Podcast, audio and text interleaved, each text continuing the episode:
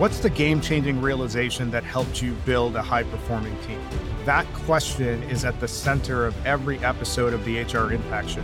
Every HR professional wants to build a team that has empowered managers, engaged employees, and an organization that's striving to become elite. The challenge is that you're often told to do more with less. We're going to fix that. Every week, we will feature executive and senior HR leaders from across the country, and they will share with us their actionable insights and best practices that can help empower you to create an engaged elite workforce. Here's the show. Thanks for joining us today on the HR Impact Show. This is your friendly neighborhood talent strategy nerd, Dr. Jim. If we believe that people are our most valuable asset and resource, why are so many organizations failing when it comes to embedding a people centric talent development approach? You can't expect to build a high performance organization if your entire people strategy is focused only on the hiring side of the equation. We'll just find more people is not a solution that's sustainable over time. Unfortunately, we tend to find out about the importance of a development and coaching mindset when it's often too late. People often leave organizations because they don't see a growth path internally. In addition, they'll often complain that their managers don't really care about their growth or development. Uh, as a result, they disconnect from the work and the team and look for opportunities outside the organization. And that, in and of itself, is extremely damaging to organizations. That level of churn cause, costs organizations up to 250% of an annual employee salary per instance of turnover. It's not sustainable. The future of work requires a fundamental rethinking of where we allocate effort when it comes to talent. For organizations to become elite, a shift from emphasizing talent attraction to emphasizing talent development needs to take place. And that's why we have Evan Shy, CEO of Coding Temple, on the show today to help map out a new vision for the future of work. What's Evan's story? Let me tell you a little bit about Evan. So he's a multi time founder with a decade of experience starting, growing, and investing in organizations and taking them from zero to 10 million ARR. And those companies have primarily been in the health space, the future of workspace, ed tech. And that was all after he decided to do, do the smart thing and leave a PhD program. I wasn't that smart. I actually followed all the way through.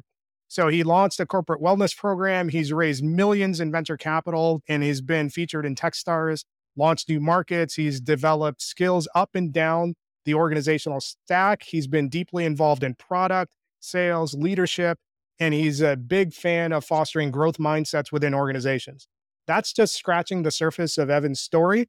Evan, welcome to the show. My man, thank you so much for having me and the generous introduction. I appreciate it. Happy to have you on. And I think we're going to cover a lot of ground in this conversation. It's really tough to capture who you are and what you're about in four sentences in a bio.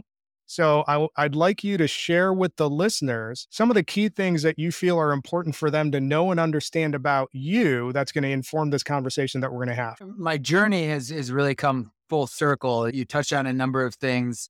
I've been a lifelong entrepreneur, but I was actually on the other side of the table to where I now am at Coding Temple, where I was hiring Coding Temple graduates coming out of the program as I was trying to build technical teams in these fast moving startup organizations and notice always the high quality of folks coming out of the program and seeing them getting better and better every year as uh, more CS grads and IT professionals were looking for more hands-on, immersive ways of accelerating their career. But all I remember thinking at the time, and I think it's something that a lot of employers obviously think about, is how can I jump the line to secure top talent coming out of, of this particular program in our case? And a lot of emphasis and focus was placed on that acquisition part of the journey.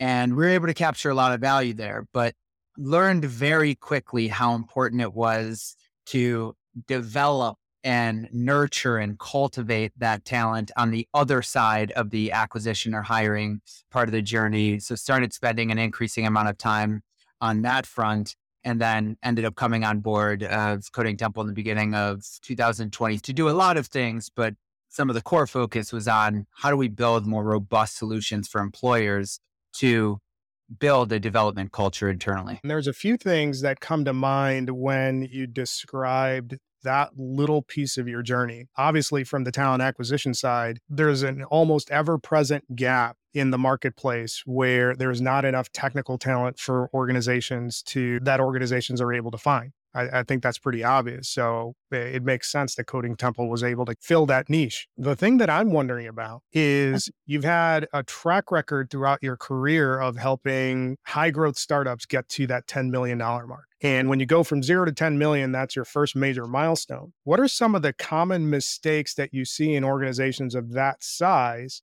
that offer broader lessons when it comes to development and retention that listeners need to be paying attention to? As you indicated, most of the teams I've been I've built have been let's call it up to 50 and then more broadly and, and some of the organizations end up getting let's call it 200 employees. So still that 15 to 200 employee mark. And how i think about large organizations that we work with today is really just a, a collection of teams of that size. And oftentimes growing from zero to whatever size in varying velocities. I think what a lot of organizations get wrong, and understandably, particularly in that early part of the journey, is not focusing on developing and creating a development culture early on.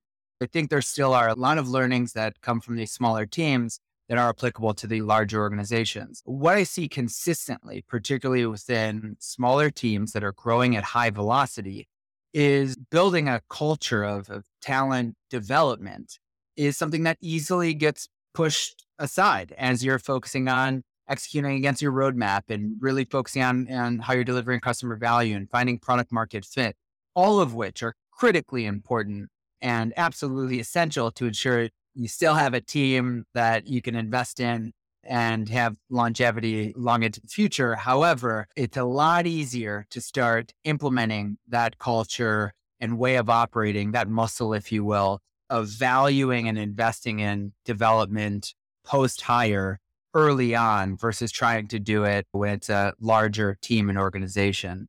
I like your argument about investing in this early on. And it takes me to a couple of mindsets that exist within the world of work today. And this might be something that's coming out of the era of quote unquote free money. But one of the common statements is that what got you here won't get you there. And I understand the leadership principle of it. And the idea behind it is that you need certain types of people to work in certain types of organizations. And then when it's time for you to get to the next stage of development as the next stage of your growth, you need different sorts of people to come into those organizations. What I'd like you to do is talk a little bit about how that sort of thinking might not serve organizations well going into the future because the implication there is that you can just rotate out talent whenever you need it based on what the business needs are, what the business growth development needs are.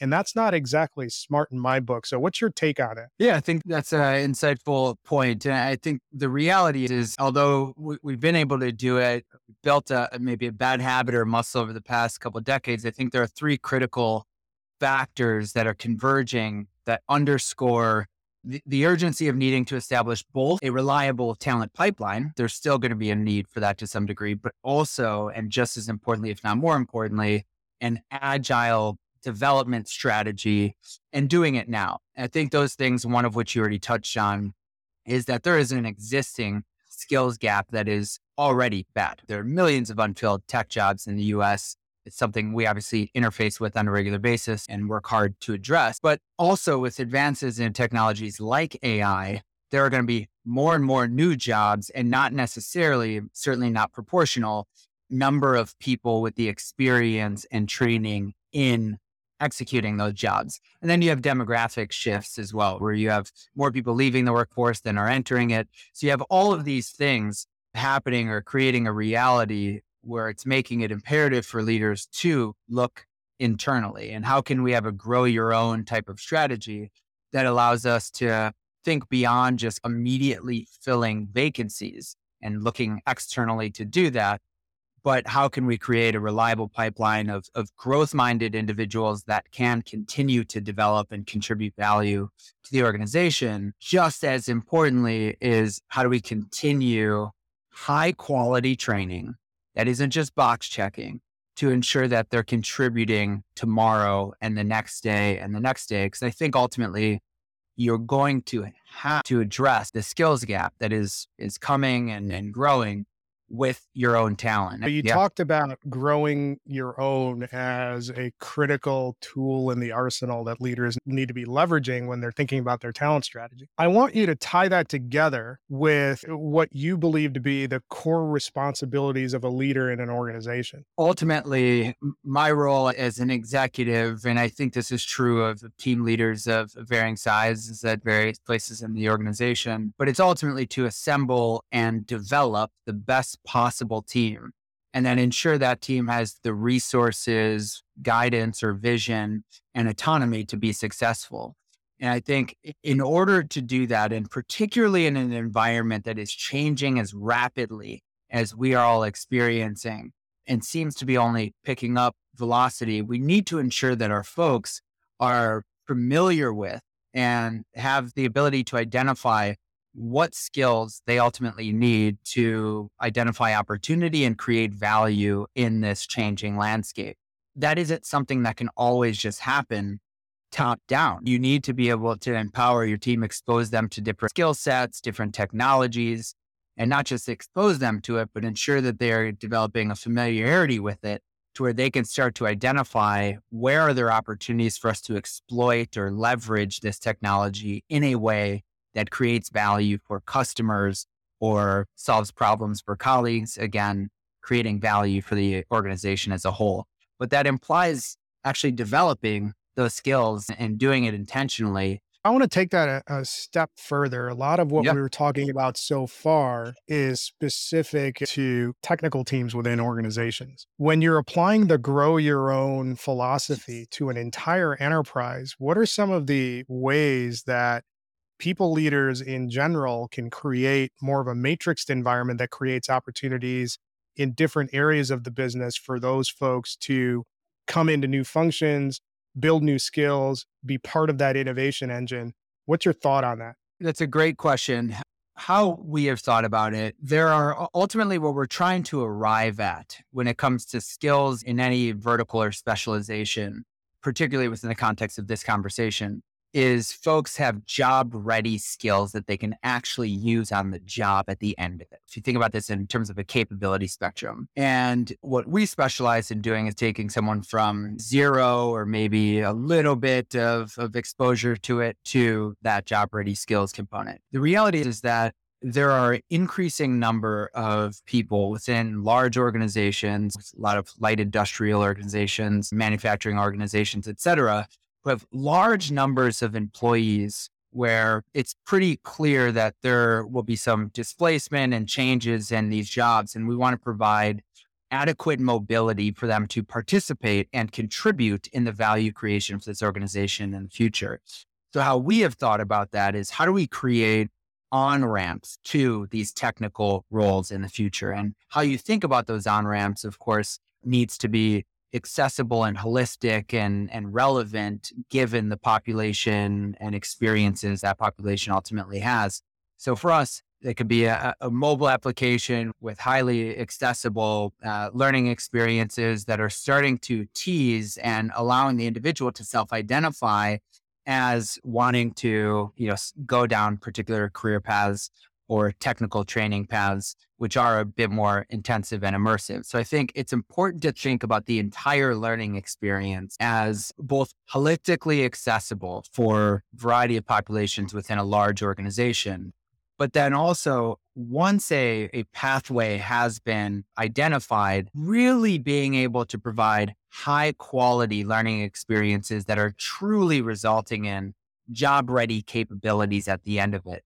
I think there's no shortage of content libraries out there that uh, are really good for the shelf esteem, but aren't necessarily moving people towards skills that they can use effectively on the job, which I think ultimately hurts both the individual and the company. There's something that you said there that I think is worth expanding on. You mentioned the concept of an on ramp. And in my mind, it, it triggered this thought, which is there isn't a talent shortage. There's a shortage of access to opportunities. So when you're talking about these on ramps into higher value positions within an organization, I think it's a really good thing. I think the headwind that or an HR leader might be thinking about that they would face is that when you look at technical organizations, there's an embedded belief at some level that if you don't have the pedigree, you don't mm. belong in the room. What I'd like you to do is share with us a little bit about how that thinking isn't going to be serving us well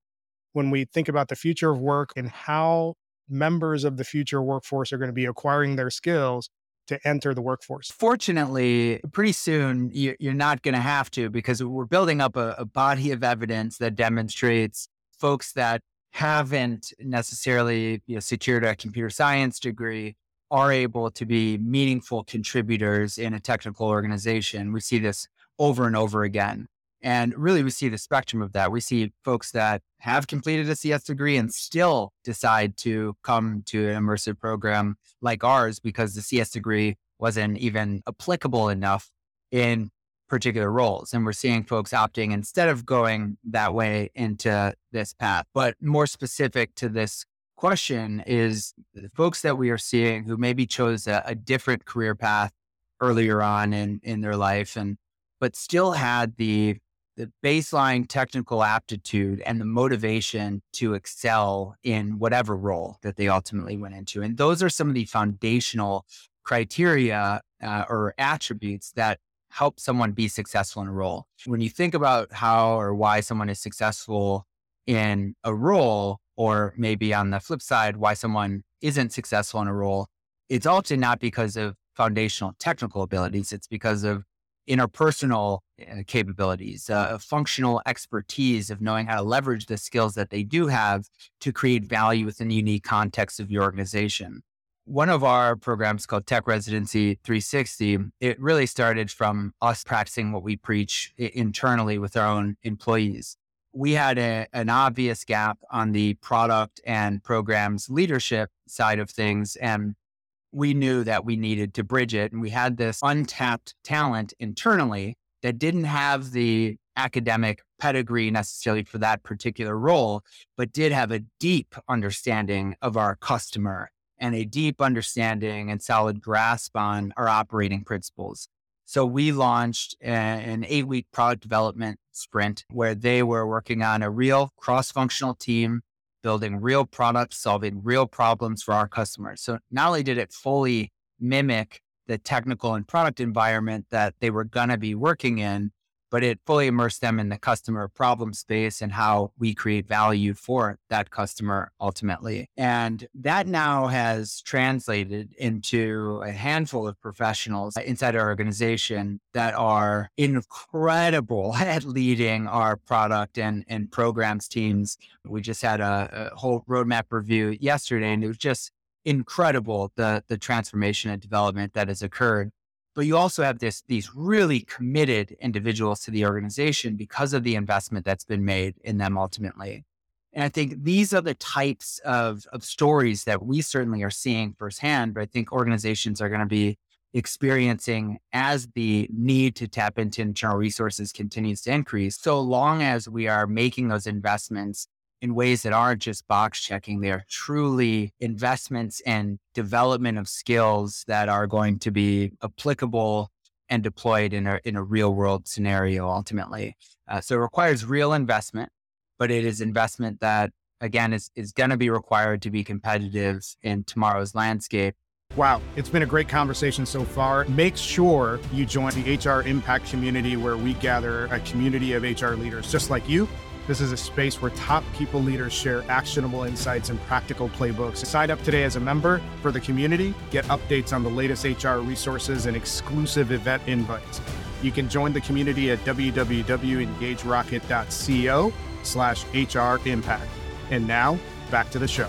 We're taking the HR Impact Show on the road. As a loyal listener to the HR Impact Show, we'd like to invite you to join us live at the 2024 Transform Conference at the Wynn Resort in Las Vegas from March 11th through the 13th. Transform brings together people driven leaders, investors, and innovators across industries and backgrounds with a shared passion for people innovation and transforming the world of work.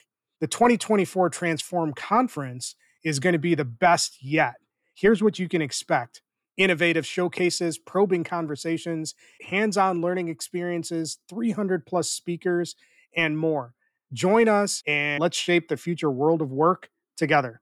We spent a lot of time talking about providing on ramps and access to opportunities, both from external candidates coming into the organization and more importantly, the candidates that you have in the organization that might be viable for other positions within the organization. How should you be thinking about your learning and development, your continuous learning habits internally to best prepare for those opportunities? What should people leaders have in mind when they're thinking about do I have the foundation internally to support this sort of initiative? I hesitate to give broader advice without knowing the kind of specifics of the organization, but what I can say generally if the goal is to get ahead or stay ahead in a, in a competitive market, it's going to increasingly require organizations to continuously adopt and leverage advanced technologies to create customer value. And I'm, I'm thinking about advanced technologies because that's the kind of vertical uh, that we focus on. So uh, we are operating in a space that is going to require these organizations to continue to be able to leverage these technologies to create enterprise value ultimately. So, what that inherently means in terms of how we should be thinking holistically about our development strategy is that we, one, need to be able to identify what the right skills are as the right skills unfold in front of us. We have to recognize that this is a, a roadmap and a timeline that is truly unfolding in front of us in a lot of ways. So it's going to imply a certain amount of agility that's required. Two is ensuring that you have training solutions that develop job ready skills versus just say a completion certificate ultimately in, in, terms of the learning experience. And then finally is ensuring that you have an environment that supports the development of these skills. So meaning the time and the resources to actually dedicate to, uh, you know, the actual learning experience specifically.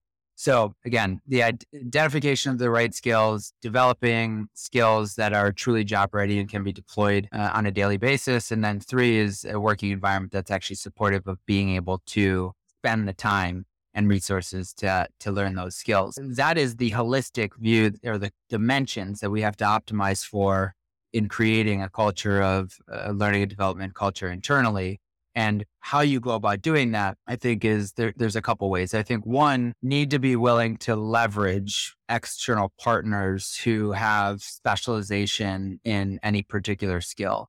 We, we've seen a number of situations where relying on internal L&D resources, especially for particular technical paths, can oftentimes end up not being exactly what is needed for that technical team. So external teams that you can truly hold accountable to delivering business value. And and three, ensuring that those learning experiences are adaptable to both the individual learner needs, as you've articulated in terms of the the diversity of expertise and starting points, if you will, within the organization, but also the evolving skill needs of the organization, which is only increasing. So I think those are the, the holistic view of how I would be thinking about what I'm trying to optimize for.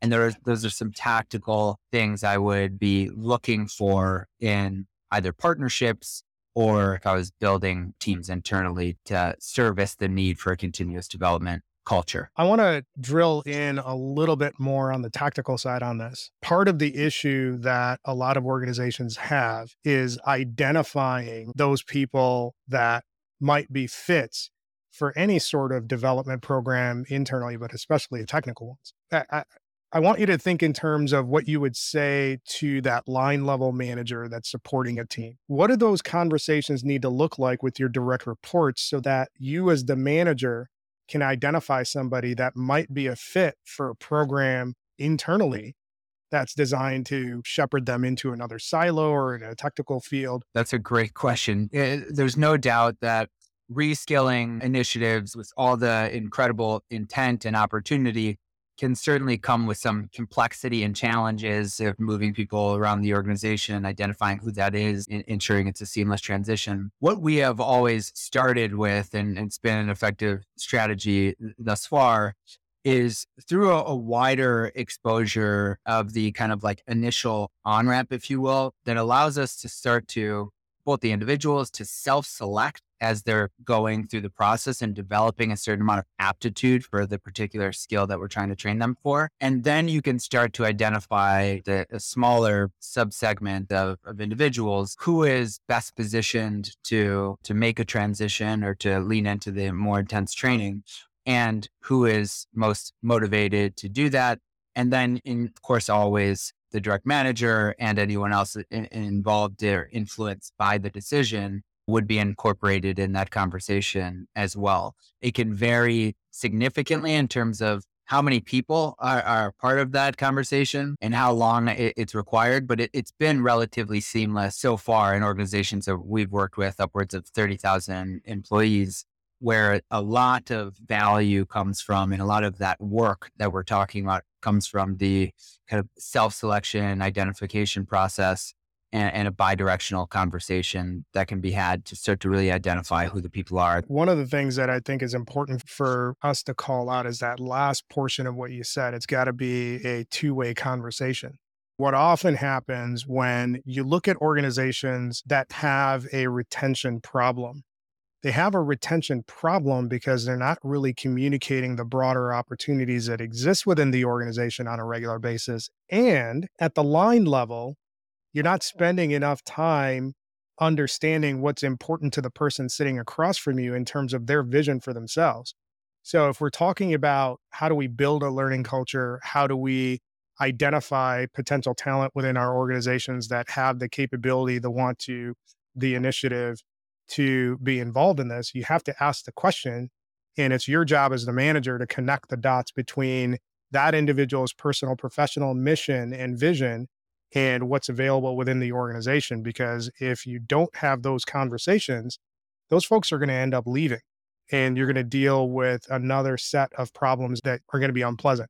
Real good stuff, Evan. And we covered a lot of ground in terms of how you should be thinking about development and retention within the organization, how to build a continuous learning culture, and what resources and foundational elements need to be established. When you think about the entire arc of this conversation that we've had, what are the two or three most important things that listeners need to have in mind when they're looking at making these things real within their organization? The obvious place to start first would be doing a, a skills analysis with respect to the strategic roadmap of the organization. And that starts to elucidate a number of things in terms of what the particular skill gaps ultimately are and where are the pools of talent, hopefully internally, or to what degree do, do you need to look externally in order to bridge those gaps? And then who are the best either internal resources or external resources you can leverage as partners to shepherd that transition, depending on what those particular skills are I think uh, uh, a particular emphasis should be on focusing on teams or experts that have specialization in that particular skill set because it's ultimately going to allow you to ensure that these skills are up to industry standards, industry requirements, that the learning is practical and up to date and immediately applicable, which I think is is critically important for the to ultimately capture the value of the the training experience. So those are a couple things I'd be thinking about. If people want to continue the conversation, what's the best way for them to get in touch with you, Evan? Yep. So active on LinkedIn, Evan Shy, obviously. So I appreciate you hanging out with us. When I think about this conversation that we've had, there's a couple things that I I want to highlight. And the overarching comment that I have is that your role as a leader within an organization should be centered on how you're convincing your people to stay every single day. Part of that exercise needs to include how you're connecting the vision of the organization, the direction of the organization, to the vision and direction of that individual that's sitting across from you. Every employee within your organization has things that they want to accomplish. But if you, as the leader, and if you, as the manager, aren't connecting those aspirations to real opportunities and providing on ramps to those opportunities within your organization, you're at high risk of having that employee leave. And they're not going to leave because they're angry with you. They're going to leave because they think you don't care. So when you're looking at building a workforce that is future proofed, a workforce that has the the job ready skills as you mentioned to take on some of the most innovative skills and technologies that are there, It's your job as a leader to first understand what's important to the employees across from you and then connect them to the opportunities that's going to get them closer to the vision that they have for themselves. I appreciate you sharing your input with us and hanging out with us. For those of you who have listened to the conversation, we appreciate you hanging out. Make sure you leave us a review. Be sure to join the HR Impact community. You can find that at www.engagerocket.co slash HR Impact. And then tune in next time where we'll have another leader joining us and sharing with us the game changing insights that help them build a high performance team. Thanks for listening to this episode of the HR Impact Show. We hope you liked the conversation. Don't forget to continue supporting us by joining the HR Impact community. You can find the community at www.engagerocket.co slash HR Impact. Tune in next time where we'll have another guest who's going to share with us the game changing insights that help them build high performing teams.